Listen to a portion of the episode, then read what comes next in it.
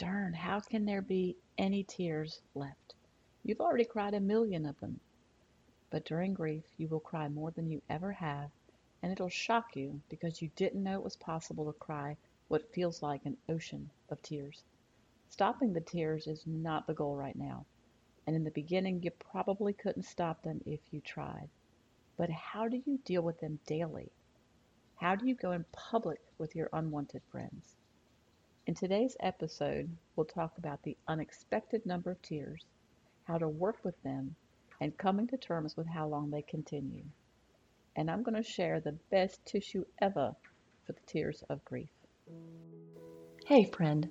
Welcome to the Grief to Great Day podcast. Do you feel like you're going crazy? Is the shower the only place for you to really cry? Are you surrounded by people, but you still feel all alone? Do you want to be the you you were before your loved one died, but you have no idea how to get there? I'm Steph Cabanis, Southern by choice, wife, turtle triathlete, Jesus follower, and fellow traveler in the journey of grief. I too struggled to breathe, questioned God and my faith, and thought I would never be happy again. But God took my brokenness and He turned it into breakthrough so if you're ready to understand how to navigate grief, lean into your faith and take just one step towards healing, then bring your ugly cry, get into a comfortable place, even if that's your bed right now, and let the healing begin. Girl, there's hope for your future. Come on in the house and join me on that couch. I'm Steph Cabanis, and I'm your host for Grief to Great Day. You know, before Monica died, I was a non crier, and I prided myself on that fact. I hated to cry because it made me look like Rudolph, you know, the red nose, and I always had a headache afterwards. But more importantly, I thought crying made me look weak. So in my first 35 years of life, I shed more tears from anger than sadness. All the leftover anger and resentment of my background, my childhood, was the cause of that, and it was also another area where Monica helped me work through. It sounds weird, but she had to teach me to let go of the anger through forgiveness and to allow God to change my heart. It wasn't until I was in my late 30s that I actually shed a tear to watching a sad movie. So imagine my shock when the tears came without thought while Monica was sick, dying, and then after her death. While she was sick, I cried in the shower and driving in the car, but only twice in front of her. After her death, though, I felt like there was no control over the crying. I was broken, and the tears were endless. They were intrusive, and stopping them became another futile goal of mine. I had no idea that a person could cry so much and not become dehydrated. Beyond the number of tears, I had a problem with my lack of control in stopping them, where they decided to show up, my perception of how long they should last, and how I was going to be in public or go back to work looking like a basket case. So let's address those four things one by one, and we'll end with the best tissue ever for the tears of grief. One, let go of how it looks to cry in public. Two, don't let people tell you how long it's appropriate to cry or grieve. 3. Let go of expectations and timelines of how long the tears should last. And 4. Allow the love, the pain, the everything of grief to flow down your cheeks. God created you to cry.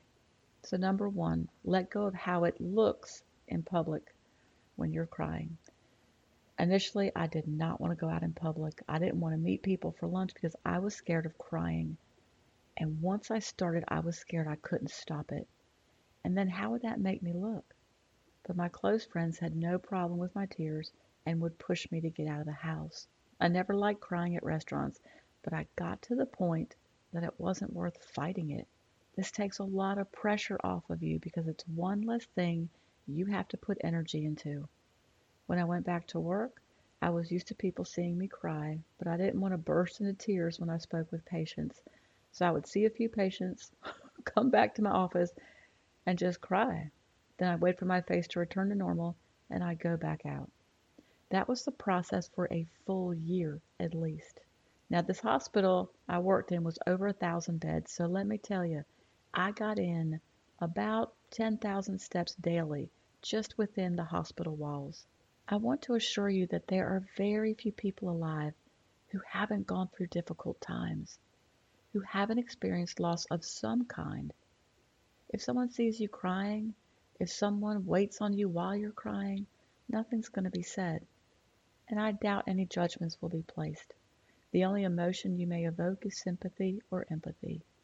Just think about the times you've seen someone cry and then give yourself the same grace. In the Bible, in Psalm 31:9, it says, Be merciful to me, O Lord, for I am in distress. My eyes grow weak with sorrow, my soul and my body with grief. My life is consumed by anguish, and my years by groaning. My strength fails me because of my affliction, and my bones grow weak. And doesn't that sound like something you could have written about your grief?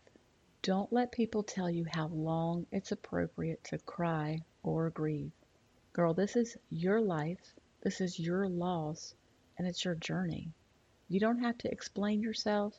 You don't have to try to make others feel comfortable around you because the work of trying to make sure others are comfortable or spending your energy to be okay does not serve you and it hinders your healing. This is where your healing circle comes into play. Spend time with people you don't have to work to be around. Spend time with people who support you, who listen to you, and who push you when needed. Listen to episode 12 for more details on how to create your healing circle. And if you heard last week's episode, Valeria talks about these people calling them advocates. You need to have more advocates in your life right now because you don't have the energy for anything less. Proverbs 18:24 says, "Friends can destroy one another, but a loving friend can stick closer than family." Number 3, let go of expectations of how long the tears will last. Just throw out any kind of perceived timeline.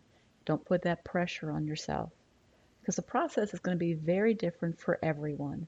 For me, initially I cried multiple times a day. And then after a while, it was a couple times a day. And then after a little bit longer, I started counting the days I've cried in a row. So I was there for what felt like forever.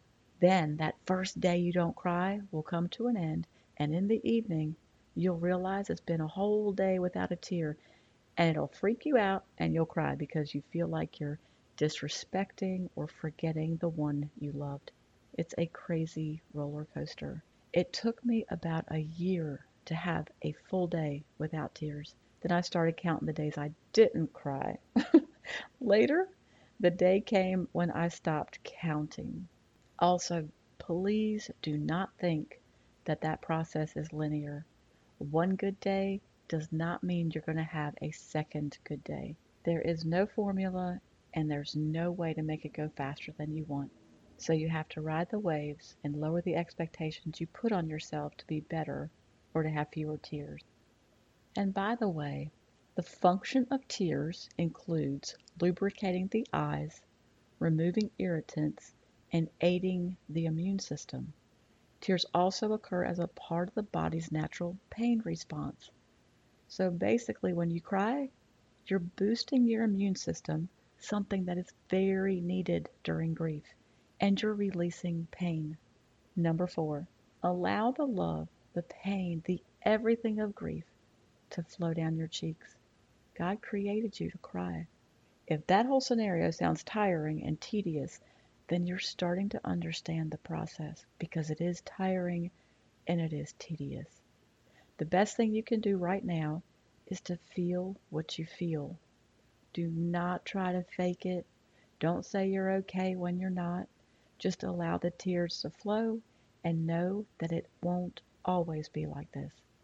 Know that it does change over time to the point where you can manage the tears if you want. It brings me to the verse of the week, which is Psalm 56 8 through 11. Record my misery, List my tears on your scroll. Are they not in your record? In God whose word I praise, in the Lord whose word I praise, in God I trust, and I am not afraid. What can man do to me? See, God is aware of every tear you cry. How personal and how intimate is that? And be clear, He will not let them fall in vain.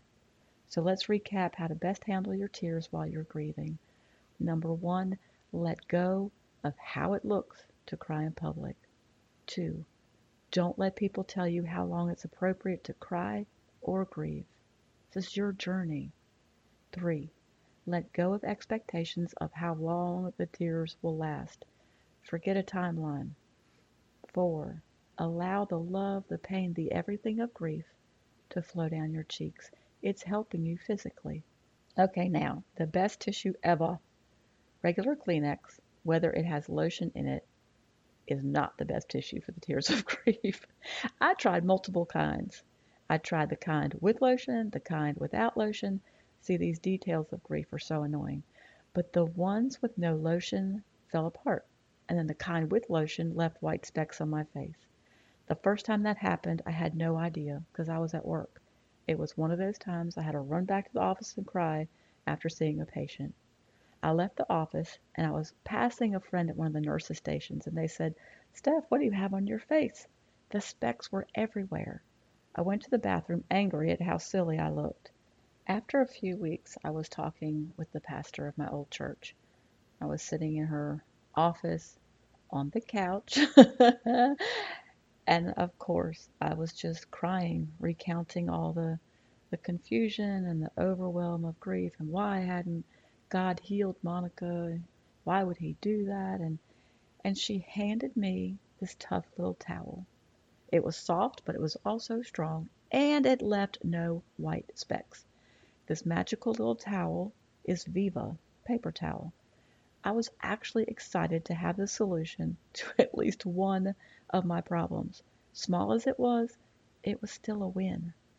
So when you go and get Viva, get the original kind because they have another kind that's more like a regular paper towel. Okay, I also hope that you heard last week's episode with Valeria Holloway. There was so much wisdom there, so check it out if you haven't. If you have any questions for her on what she shared, go to grieftogreatday.com and email them or join us in the Grief Group for Christian Women Facebook community. Yes, it's literally called the Grief Group for Christian Women, and post your questions there. Now, your journey works, the work of your journey for this week, is to go buy some Viva. I'm telling you, it's awesome. And armed with your new tissue, stop working hard to stop the tears. God created our bodies and the tears serve a purpose in your healing, so allow them to do their thing. If you want more personalized help, go to grieftogreatday.com and set up individual grief coaching with me. Come as you are, it doesn't matter where you are in the grief process, I can help you navigate the next steps. If you don't have a church home, I always like to share my church, opendoorchurch.com. Links to both the Facebook group and Open Door Church are in the show notes. In the meantime, remember who holds your future. Jeremiah 29:11. And keep on coming back to the house, keep sitting on the couch, and keep taking those steps, however small, towards your healing. Thank you for being here today, for showing up. If this podcast has given you hope, encouragement, or helped you in any way, share it with a friend, either in a text or on your social platforms. Also, please subscribe, rate, and leave a written review on iTunes. It's a huge blessing for me to know that you're out there. Lastly, and this is important, you are not alone. Connect with me on the Grief to Great Day website, the link is below, and sign up for our free newsletters. I want to be able to pray for you by name. Remember, grief isn't something you're going to get over, but a great day is something you can get to.